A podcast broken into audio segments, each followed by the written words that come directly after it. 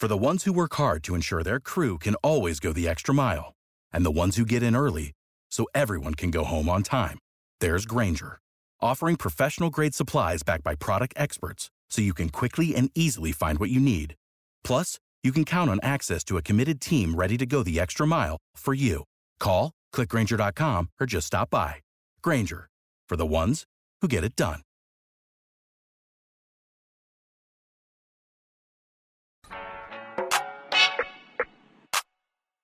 I'm delighted, I've been lottie dotting. Not a lot of thoughts when I ponder from the top, man. These boys, they be potting. I trust them like a lot, and they told me that I get it. Guess what? I got it. You should do it too. You will never lose. If you ever do, must have been a ruse. Ricky, that's my dude. Stoops is super cool. Sharks up in the pool. I've been sparking up my tools. I've been looking to win. Spend a little again. I've been first fiddle to them. My God, I riddled again. I told them stop clowning around. They said what goes up comes down. I said I'm down with the sickness. My team stay ill now. Come get this. I'm just so Devy Delight. I stay ready tonight. Deep dive, we rise. That's the medley, alright. D- Devy Delight. D- Devy Delight. Da da da da da da da da Devy Delight. Hey. To another edition of the Devy Delight brought to you by expandtheboxscore.com. I am your host, Ricky Valera. On today's episode, we're going to continue on with our player profiles. We are going to tackle the world renowned known as the SEC, and we're going to kick it off with the quarterback position. As always, I am joined by my partner in crime, Stoops. How are you today, sir? I'm doing great. Um, I don't think I've told anybody besides you, obviously, who I'm talking about this week. And uh, I told you off the air. Um, obviously, I always do research on the guys, right? I always do research. But with this guy, dug a little deeper. Went. I had to go back a, a whole season and kind of sit down and track the numbers myself to to get some some different stats. But I'm excited to dive into this one. Obviously, I'm a big SEC guy, right? You know, my favorite college, Texas A&M, is is in the SEC, so of course I follow it a little bit closer. But um, definitely excited. You know, I know I know with quarterbacks, you're you're pumped to dive into it a little bit more. You're a big quarterback guy, so it's going to be a lot of fun. I mean, I'm interested to see what what you've got up your sleeve, um, and I'm excited to talk about the guy that I'm going to talk about. Yeah, so this week was was rather interesting. Um, I decided to take one for the team, not not really, but take one for the team.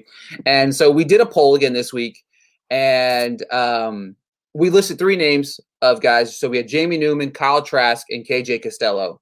Um, all three guys I was very, very comfortable talking about because I'm a big fan of two of those 3 Mhm. Just happened to be two of the three that I'm a big fan of did not win the poll.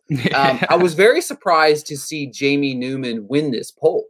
Um, I, I guess there's just a lot for people to you know want to know about Jamie Newman, which at the same time is very understandable because there's a lot of unknown when it comes to Jamie Newman. You know what I mean? Is he going to be able to translate to the SEC? And that's one of the things that um, I, I'm not 100 percent certain I can answer, but at the same time, I'm interested to see myself. So um, he won the poll, 43 percent um, Trask had 41%, which we both like Trask a whole lot. You were on the Trask.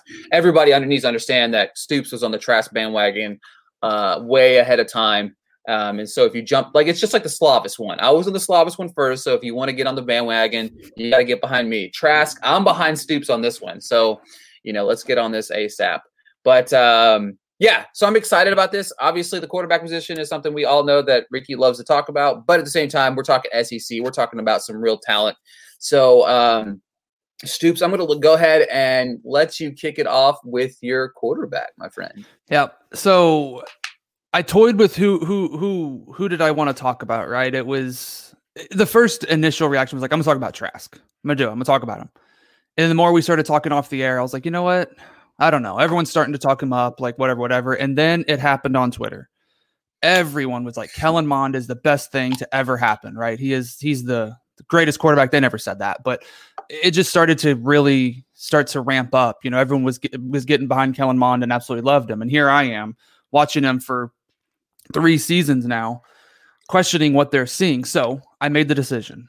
Said, I'm just going to do it. I'm going to talk about Kellen Mond. So that's what I'm going to talk about this week. And I will say this: um, I do have some pros on him, but I have some cons. Right? I'll get into it a little bit long, a little bit later. But nonetheless, coming out of high school, Kellen Mond, um, was pretty highly touted. He was a four star prospect, and we even talked about that off the air. Four star, five star. There's a difference there, obviously, but four star um, athletes coming out of high school are obviously ultra talented. They've done enough to to warrant that. But he was the 108th ranked player in his class, so again, very highly ranked, and he was the number three dual threat quarterback coming out as well. He was the 20th ranked player um, in the state of Texas.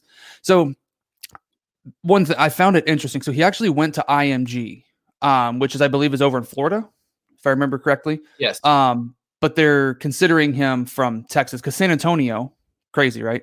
San Antonio is his hometown, right? That's uh, I can't remember the high school he went to, but nonetheless, he's he's from San Antonio, but he went to IMG um, Academy. He actually played with Jhamon Ausbon um, over there at IMG as well, so they both went to A and M at the same time. Anyway, 6'3", 217, so he's got some good size to him, right? He's he's able to essentially see over over the line a little bit easier than some of those shorter quarterbacks. Obviously, you want to see love to see him fix six five, but he can't control that. You know, genetics kind of halt halt that at times. Um, nonetheless, I like his size though. So um next thing I'm gonna touch base on. So I went and I was curious because after watching all of his games, right? You know, I've watched every A&M game for the past how, how many know or who knows how many years, right? it always seems his first couple drives are just rocky, right? It's it's it's just it's rough to watch at times. He does have some good first drives, but overall it seemed he was a little bit rough. So what I did is I went and looked at the 2019, all of his first drives, right? And I, I, I compiled all of that. So all 13 games, he had 35 pass attempts, 22 completions for 62.9%. Not terrible, right? He had 12 runs and he got six sack. He got sacked six times. And on in those 13 games, this was a big thing for me. They only scored three times.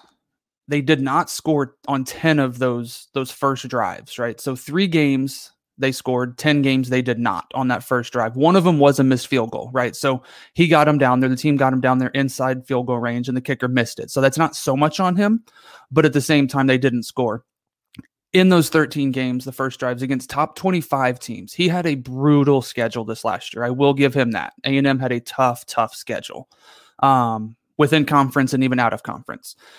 16 pass attempts, nine completions, 56.3 completion percent there, right? So again, drop down against top competition, not that great. You kind of expect it, but at the same time, you you want to see it a little bit better, obviously. He had seven runs. He only got sacked one time, which is great. In those six games, he only scored or they only scored on one drive on the first, right? In those six games and did not score f- in five of the games on the first drive. So again, to me, that's a big thing. You want to score, even if it's just a field goal, right? It, it sets the tone at least. You got some points on the board. All right, cool. We feel good about it. Let's keep going. When you don't score, it's just kind of a I don't want to call it brings down the whole game, but it, it's it's just a different feel, right? Hey, we got some points. Let's go. Let's get it. So anyway, um, his career versus top 25 teams, he had a 55.7 completion percent. That's just not not that great. And that's to me, um, a lot of these top 25 teams, they're going to have NFL talent across the field, right, on that defense. So it's just one of those where if you're only 55.7 completion percent, it's just going to raise a little bit of questions for me. 2,689 passing yards, 20 passing touchdowns, and eight interceptions. Um, 143 rush attempts, 416 yards, and five touchdowns. That's against top 25 teams in his whole career. So over the past three seasons. So um, rushing attempts, uh, to me, that's a pretty solid number, right? 143 rush attempts, 416 yards for five touchdowns. That's that's pretty that's pretty respectable. I'll definitely will take that. And that's one aspect of his game, and I'll get into it a little later that I do like his running ability, right? So the next piece that I went to and I looked at, so on the on expand the box score, we have basically the first um or we have the down and distance performance. It's broken down first and 10, first and medium, short, and etc. I kind of just clumped it all together for first down, second down, third down, fourth down. So on first down, he had 404 pass attempts, but he had a 57.7 completion percentage that's just not on first down. You, you want to see it higher than that. You absolutely want to see it higher than that. And that kind of trickles to the piece of not scoring on your first drives, right? If you can't complete the passes, it's rough. And I don't have the exact number, but on I would say at least 25 to 30% of the games, when you look at his his plays, it was, you know, either a running back run or incomplete, incomplete, incomplete. You just saw incomplete more often than anything. And it, it's it's it's rough to watch. 12 passing touchdowns, eight interceptions on first down. Again, 120 rushing attempts, 629 yards. He's a phenomenal runner. phenomenal runner. I will give him that. Second down, um, 64.4 completion percentage on 365 pass attempts. Much improved there. 23 touchdowns, three interceptions. Those are the numbers we want to see. Those are what we want to see. 108 rush attempts, 464 rushing yards, three touchdowns. Again, got it done on the ground. Third down, trickles back down 45.9% completion rate on 218 pass attempts. I don't want to interrupt you real quick. We talked about this a little bit off the air. But when you told me on third down that he had a 40 some percent completion percentage, I about lost it because Yeah. that to me is obviously it's the most important down. Mhm. But 44 that that to me just is insane. Yeah. So, And then 1,413 passing yards, eight touchdowns, eight passing touchdowns, eight interceptions. Because third down, you're keeping the drive going, right? You're you're you're keeping it going. You're able to potentially get those points, just not getting it done. 107 rush attempts, 98 yards, two touchdowns. You see a huge drop off on that third down.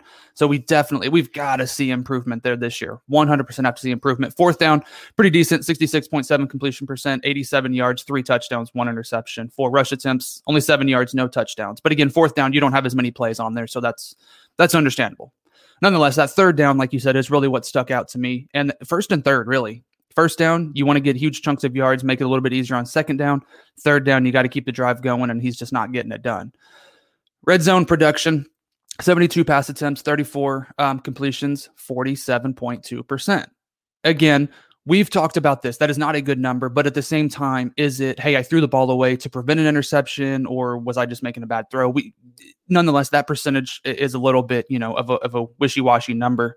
But 219 passing yards, 14 touchdowns, three interceptions, 24 rush attempts, 72 yards, and seven rushing touchdowns inside the red zone.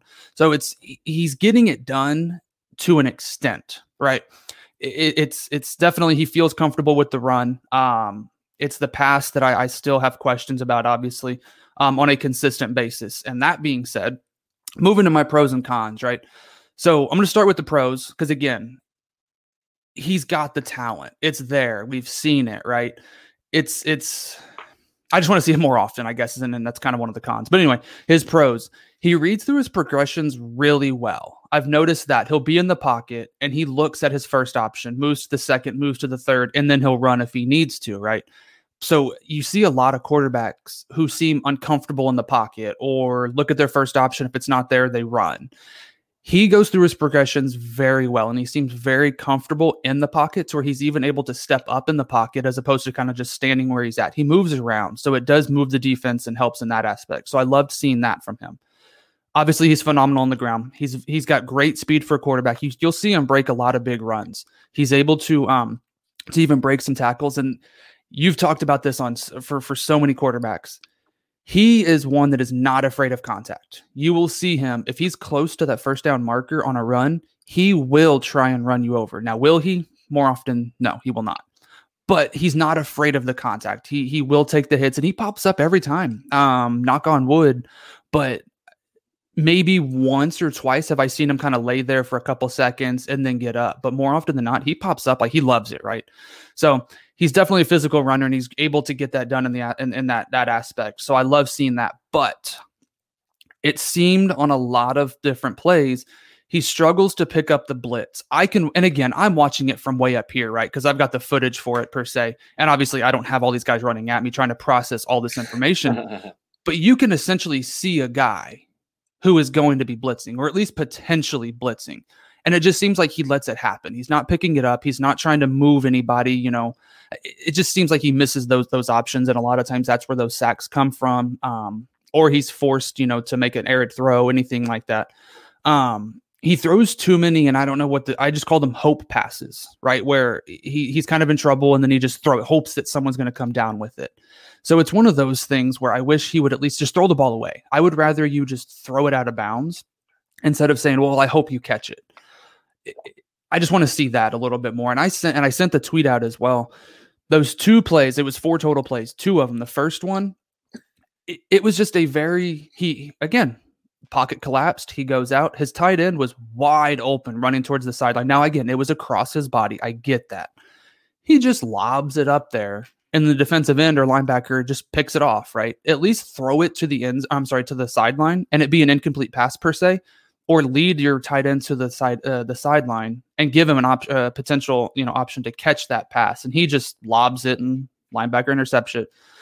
Second pass, it was basically dude was wide open, and he just threw it to the left. It was just an off throw. But then he has the next two plays where he's just, I mean, he's making just ridiculous throws. And the one against Texas State was probably my favorite one, where he basically is in the pocket, rolls out to his left, and on the run just dime to Ausbon. Uh, in the no one was going to catch that. That was either going out of bounds or Ausbon was going to catch it. And Ausbon made a phenomenal throw. So he makes those plays where I'm like, that's the Kellen Mond we want to see, right? But he's just not consistent with it. And that's my biggest knock on him. He is not consistent. Which brings me to this season. If he is not consistent this season, based on their schedule, put it this way their toughest games are going to be Auburn, and Alabama and LSU. I'll, I'll give LSU right. The, I, I, they're losing a lot of talent, but I think LSU is still going to be a competitive team. But at least A and M plays at home, which they're a totally different team at home. Most most colleges are, most programs are, right? But to me, Auburn and Alabama, those are going to be their two toughest games this season. Arkansas is always a tough game. It's just there, there's something about that rivalry, and it's it's a neutral site. They always play in Arlington, so there's something different about that game. It's always tough. But if they don't win 10, 11 potentially games, I think this is going to be a dis- disappointment of a season. If Kellen Mond continues to have the numbers that he's having, to me, I just I, I can't buy in to to him as a, a Devy prospect or even when rookie drafts come around. This season right here, now people are obviously going to say, well, it's because he had easy competition. That's why his numbers are what they are. It is what it is, right? SEC competition, even the worst of the teams in the SEC are still top teams in other conferences. Not necessarily top one or two, but you get my point, right? They're going to have better talents essentially than, than some of the lower tiered programs in other conferences.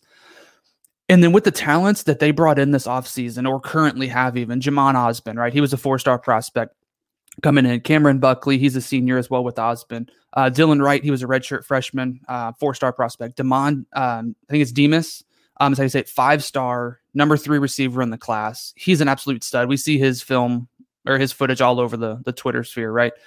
Um, they got Moose Muhammad coming in, four star prospect as well. It's just the talent's there, right? Isaiah Spiller coming back at running back. They moved Ainias Smith to running back. He was a receiver. Baylor Cupp coming back from a running uh, a broken leg last year. Jalen Wydermyer. The list goes on.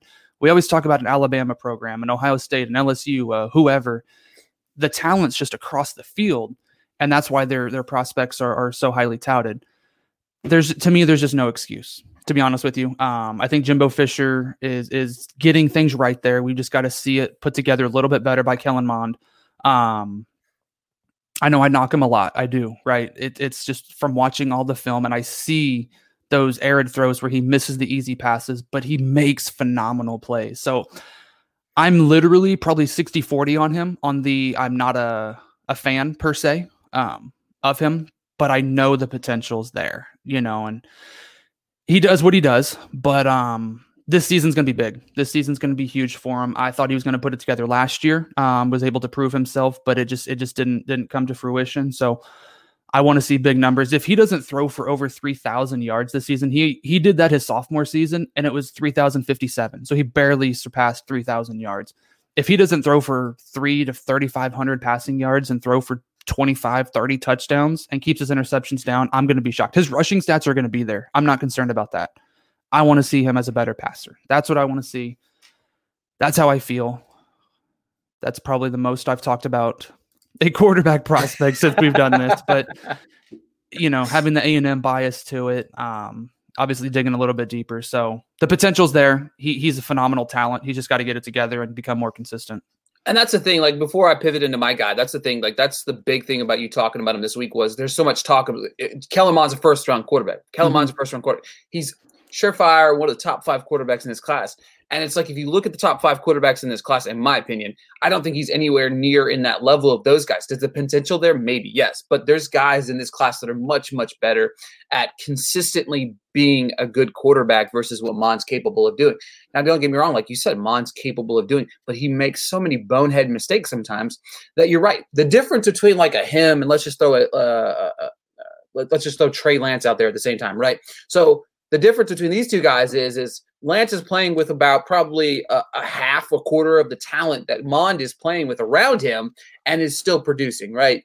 So Mond has all this talent around him. He's get they do recruit very well down the A and M, especially at the wide receiver position, and he's still not putting up the productivity of what you would want out of a quarterback in that system. Well, and even even the offensive line, like yes, the skill positions are there, but they always their their offensive line was young last year. They had a couple, you know, junior seniors. Um, I think they might have lost one on the offensive line, but they're young. Like essentially, they're all coming back, so that's a big piece as well. So it's like the talent's there. So we'll see. We'll see what we'll see what happens this season.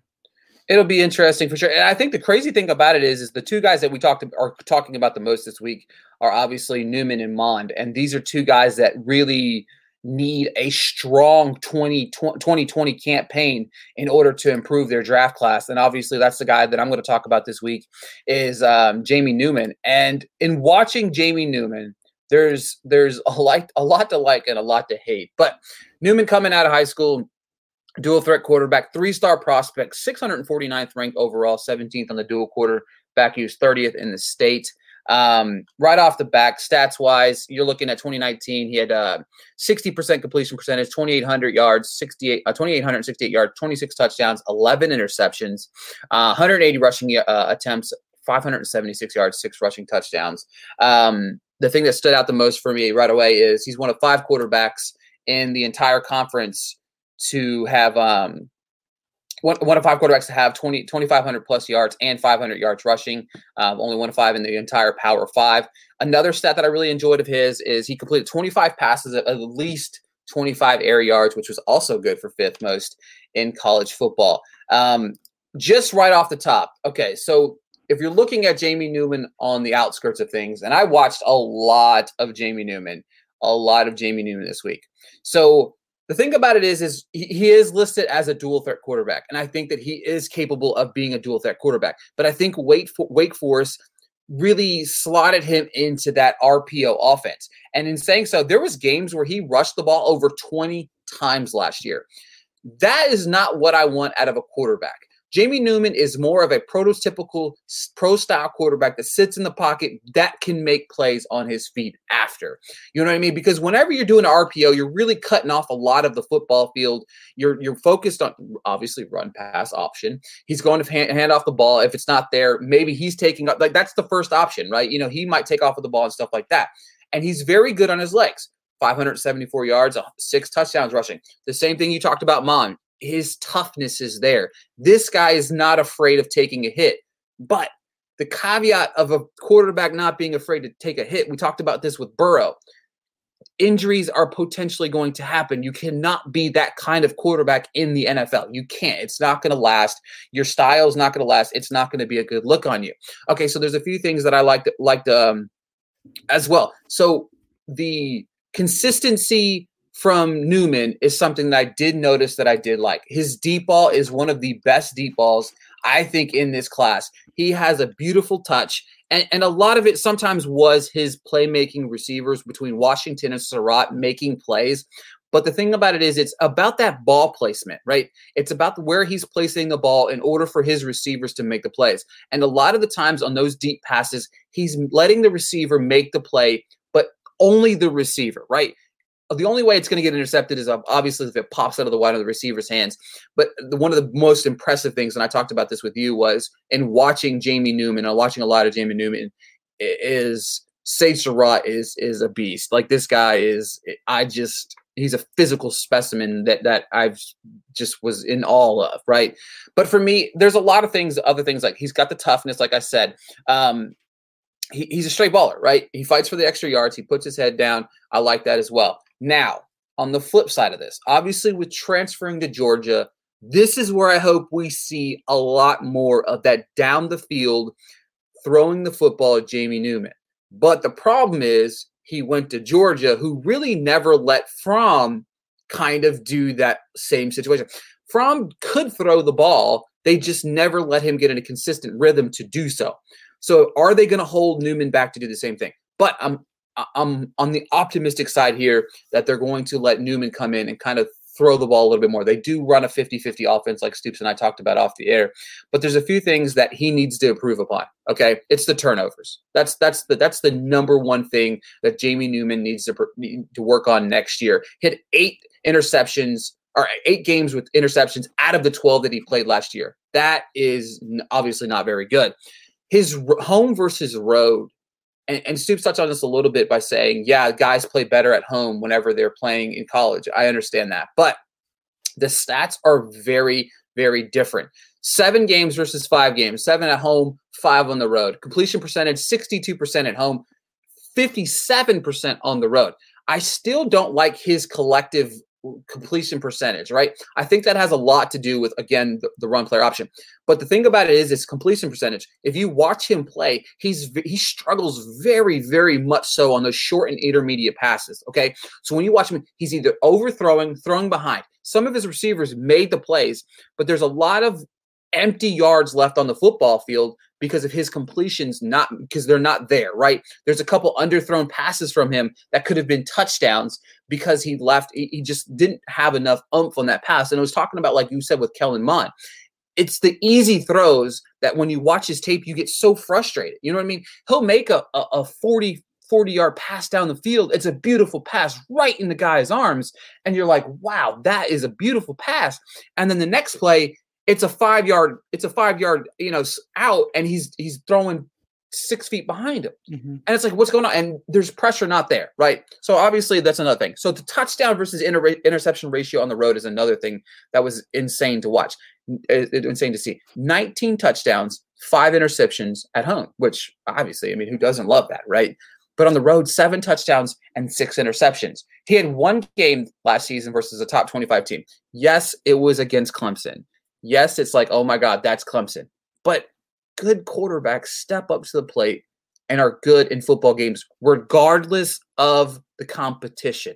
Jamie Newman was six of 14, six of 14. 42% completion percentage, 41 passing yards, and two interceptions. The thing about it is, is he had 12 rushes for 19 yards. So, so Clemson took out his legs, right? They did what any college will do. They will do what they do in the SEC. They will take out Newman's legs. If they take out Newman's legs, they're going to make you beat you with the arm. He was not capable of doing that. Uh, down the stretch, right?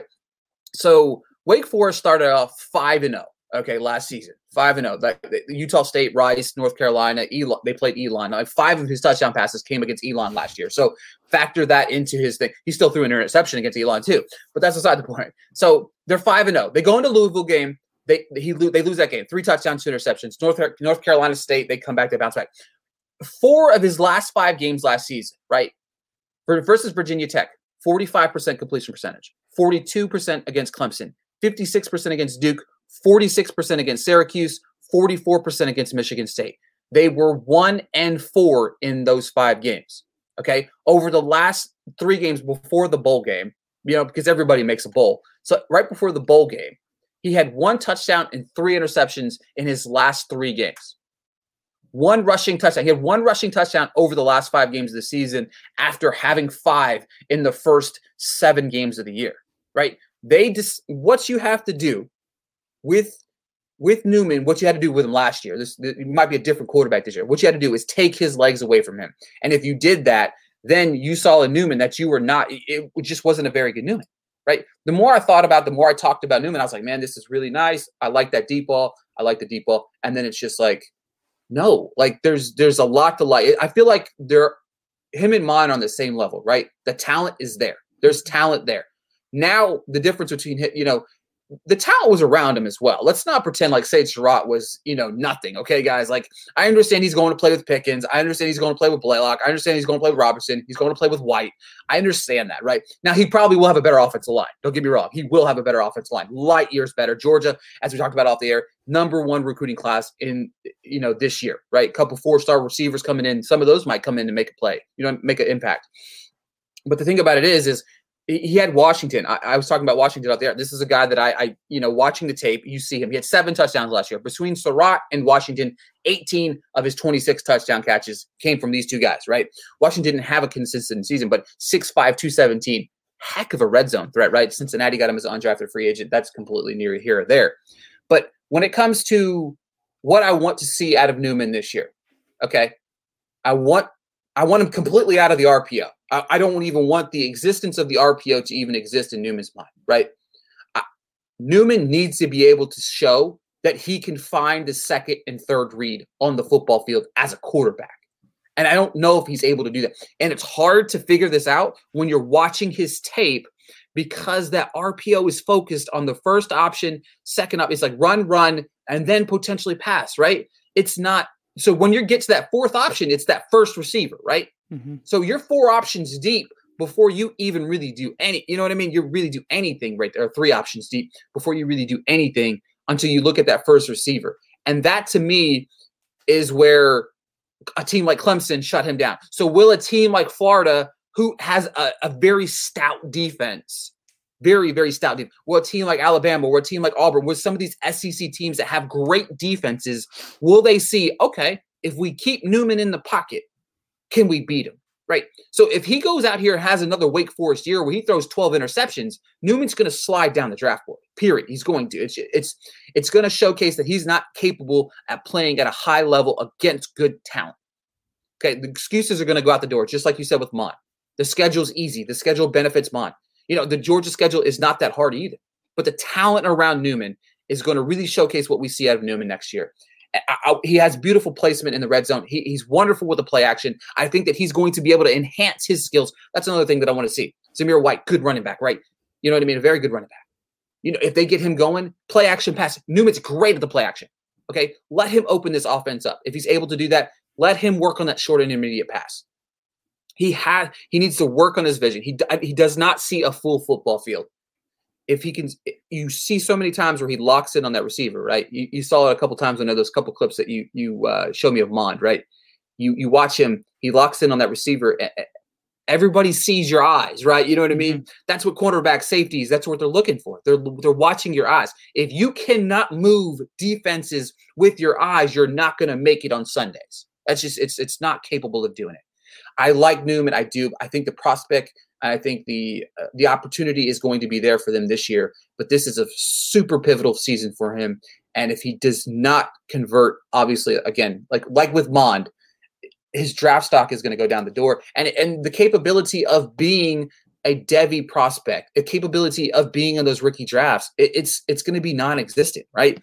He'll be a backup quarterback maybe for a year or two, maybe a couple years. He might get a shot here and there, but if you're not able to translate, then you're not even worth even taking a gander at. these guys might be worth a few dollars in your in, in your Devy auctions right now. You know what I mean? If you're doing some startups, I wouldn't say don't get Mond. You know what I mean? I ended yeah. up with Mond. Uh, you know, I wouldn't say don't get these guys. They're they're capable athletes of playing, but you know, don't don't put the farm on these guys. Don't don't invest a lot of capital in either one of these guys because they are one mediocre season away from being fourth, fifth, sixth, seventh round picks. I agree. So, yeah. Yeah. yeah. and that's and that's again again there, I, I, it's crazy as I heard you talking about Mond, right? We don't talk about you know you don't we don't tell share each other's notes or anything like that. But as I hear you talking about Mond, it was like, man, I hear a lot of Newman, right? I think they're very interchangeable quarterbacks. Again, both supposedly more uh, you know, dual the dual threat quarterback, mm-hmm. both capable of getting it done on the ground but they both need to be able to show that they can be passers first. And that's what I think they're both really lacking uh, on the football field as a collective whole. 100%. And the thing is, like, obviously, Baltimore's, they're, they, they've essentially changed their offensive scheme yeah. to fit Lamar more. He can throw the ball, but he's phenomenal on the ground, right? Yep. I don't, I don't see too many organizations changing that drastic, right? Right. It could happen. Not to say it can't, but at the same time, it. I just don't see that many organizations changing, you know, that drastic. So we definitely want to see improvements in the in the passing game for sure. Yeah, you'll have to alter your, you know, some of these guys you have to alter. I don't think you would have to if if Newman goes out and has a good season. Yeah. If Mond goes out and has a good season, right? I don't think you have to alter their offense around these particular guys, right? Because that's not what again, that's not what this guys that's what these guys are good at. Mm-hmm. All right they both have good arms. Okay. They just need to, to to hone in a little bit. Like we talk about, like there's guys, you know, if you focus, if these guys spend the entire, not the entire, this entire time working on their craft, do what Herbert did. Go back to the game, focus in, work on that accuracy, like that third down consistency. Come on, Mhm. you can focus in. That's just that's your vision. That's part of your vision right there. You know what I mean? That's part of seeing the field better. You can work on these things, study some tape, stuff like that. Again, this is this is coming from us from three thousand feet in the air. I understand that, but yeah. you know, at the same time, I'm not sitting here saying that I could read the football. I'm not, but I'm just saying if you get good at something, you practice at something, you can get better at it. And if you if you hone in on that skill, you can get better as well. Exactly. So I, I mean that that was to me it was a very very solid quarterback conversation. It's not talking about the guys that are out there that are just like waiting for you know prime pick and Kyle Trask. You know what I mean? Uh, hmm He's a he's a very much a clutch, controversial figure within his collective whole in, in the SEC as a whole. Did, you did is there any other quarterbacks in the SEC that you that you're keeping an eye on this year? Yeah, there's one, and he will not be draft eligible per se. Um, actually, he won't be at all, but uh, definitely Devy leagues. He's someone that I think you can get um, a little bit later, and I've actually seen a lot of um, talking down on him. But it's Ryan Hilinski out of South Carolina. He was a true freshman last season, and here's the thing: in the SEC, as any quarterback, right? As we've seen, you know, a few are going to just separate themselves, obviously, on a whole different level, but the SEC is is no slouch of a conference, especially on the defensive side. So to have a true freshman come in um, and and and be one of the top guys, which he was not, but that's my point is for him to come in and be a top guy, it's just probably not going to happen, right? Um, he only had a 57 po- 57 completion 57% completion rate um last season, but he threw the ball 416 times. So that showed that South Carolina has that confidence in him to let him throw the ball only had 2,400 passing yards, 12 touchdowns, and he did throw six interceptions. So he's got a lot of work.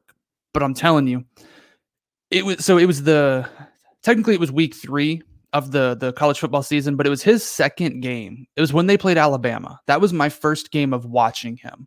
And I think I just happened to watch it because it was on, right? It wasn't like I sought out, you know, the Alabama South Carolina game. I have to watch it. It was just on TV, so I was watching it. At the 156 mark in the first quarter, that's when I became a Ryan Hilinski fan. If you haven't seen the play, go watch it. 156 mark in the first quarter of the Alabama game, right? It was one of those throws that it was a touchdown pass. Okay. It was a touchdown pass. And he put it right on the money. And it was one of those throws where I don't know if it was a I'm going to this guy no matter what, or if it was a man, I hope this works. I'm just going to throw it and see what happens type of play. he threw it into double coverage. I'll say that he threw it into double coverage. I'll send it to you, but it was just one of those throws where it was just on the dime, right? It was it was where it needed to be. So it's just one of those where Ryan Hilinski for me, he's one of those that I see. It's it's my same feeling about Trask. I saw glimpses of what he can be, and that's my feeling with Hilinski as a true freshman. You kind of you came in and you, you showed your potential as a true freshman. You still have two full se- well, two seasons. Hopefully we get a full season, right? But you've got two seasons to still build and hone in on your craft. Um, he threw 57 passes against Alabama.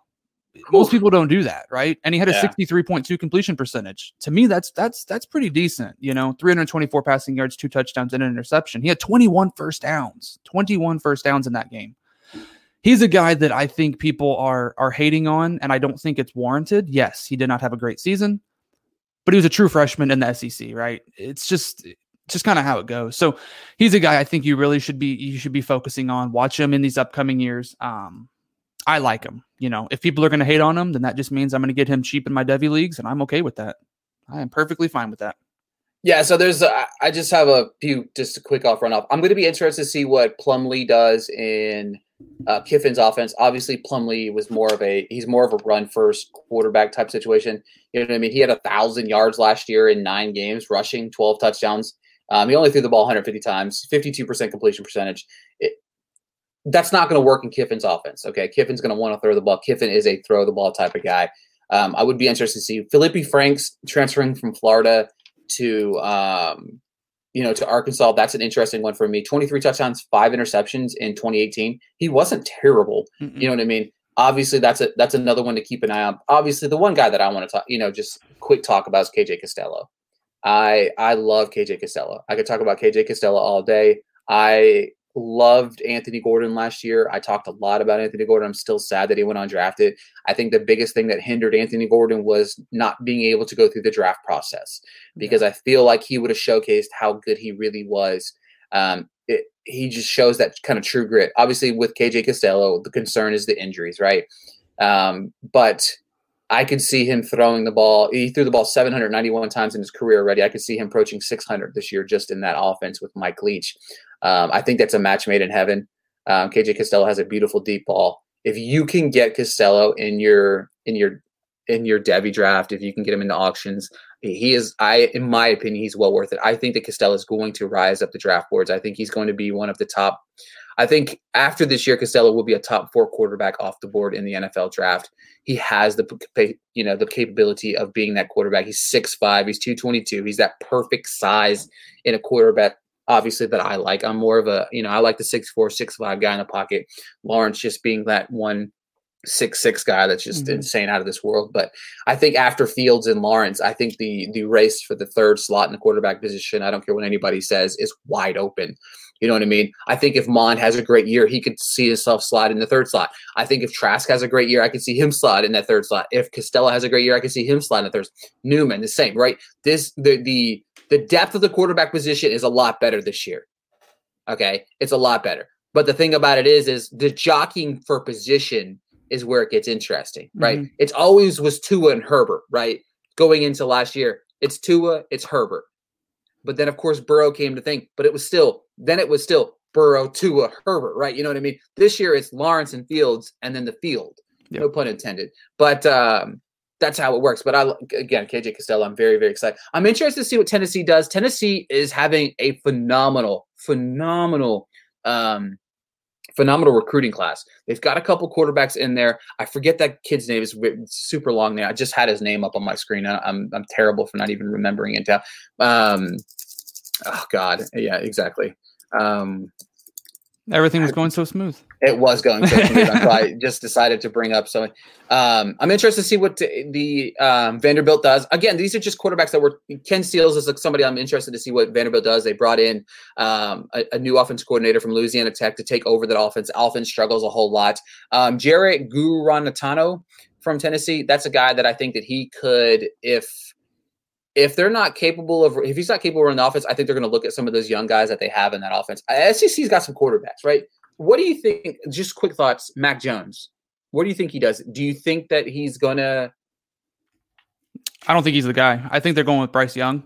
Um, I, I well, uh, that's my initial true opinion and thought on it. Given the offseason, Mac Jones could be the guy for the first couple weeks only because it's it's more challenging for again a true freshman albeit he's what a five star number one number two quarterback in his class you, you know totally different than a ryan yeah. Right but he doesn't have the same off off season program currently that that that others have had so I think Mac Jones could potentially be the starter come week one, maybe even going into week two. But I think by potentially week two, definitely week three. I think Bryce Young's the guy. I, I think for me, it's just one of those you you brought in this stud of a talent, right? It, I don't want to say he's the reason that, and I can never say it, to his brother, to to out to Alia, to I don't know how to say, you know, I don't want to say Bryce Young's the reason he transferred, but it's, I think he's the reason he transferred. Yeah. He knew he wasn't going to be playing. He was going to be the third string quarterback again. So, you know, he transfers what was a Maryland, um, which, by the way, Maryland's building a pretty sneaky program up there, right? They got some top talents. They got a they got a top top receiver coming in. But anyway, I think Mac Jones might be the guy week one, week two, but I think Bryce Young's going to come in and to take over that job. Um, to me, it just makes sense, right? You got a five star guy coming in a quarterback. Put him in early, right? Let let him figure this SEC thing out. Um, he's got the legs; he can make it work. Um, you bring him in this year, have him start. You've got three seasons worth of play out of him. So I'm not a Mac Jones guy, um, but at the same time, I think he could be the starter come week one, week two. But I think by at absolute worst mid-season, it's Bryce Young's team. That's what I yeah, think. the thing for me for Mac Jones is obviously he's a senior, right? So Yeah. uh, you know he has that. But uh, the other thing for Mac Jones for me is I think that maybe he could start long term is the talent around him, right? Yeah. If they pound the ball, in Najee Harris, DeVonta Smith's out there catching balls, Waddle's catching balls, and they're doing what Alabama does, he might be able to hang on to that job a little bit longer. The problem is Mac Jones cost him the game against Auburn. You know what I mean? He Mhm. was the single reason. And of course, he went out there and had a fantastic game against Michigan. You know, he didn't look terrible last year. And I, I saw somewhere where it said the biggest knock on Mac Jones is that he's not Tua, and that's and that's that's you know what I mean. I, Yeah. you know that's kind of funny but I, I don't know i think that the sec's got some strong quarterback options coming in the near future um, folks do us a favor head on over to twitter uh, give us both a follow at stoops1990 give myself a follow at ricky Valer underscore uh, go head on over to expandtheboxboard.com check out all the tools that we use week to week on this very show. Give the show a follow at the Devy Delight. Uh, monday night we will be hosting another live uh, rookie mock post draft rookie mock that we're trying to gather some information that we got some ADP coming for you guys in the near future. It's been a lot of fun. Um, we actually filled, we almost came, we one short of filling up the draft this past week, which is a lot of fun. It makes the draft a lot better. It's worse not getting sniped by the uh, random ADP uh, generator. But uh, yeah, thanks for tuning in again, guys, and thank you for continuously supporting the show and listening to the show each and every week. That really does mean a lot to us. Um, especially, there's been a lot of tweets over the last two week, two three weeks about the show and people Mhm. listening to it, and some people that I wouldn't imagine in a million years would be listening to the Devy Delight. So it really means a lot to you, gu- uh, to us that you continuously listen to us. And um, until next time, we'll talk to you guys later. See y'all later. For the ones who work hard to ensure their crew can always go the extra mile, and the ones who get in early so everyone can go home on time, there's Grainger, offering professional grade supplies backed by product experts so you can quickly and easily find what you need. Plus, you can count on access to a committed team ready to go the extra mile for you. Call, clickgrainger.com, or just stop by. Grainger, for the ones who get it done.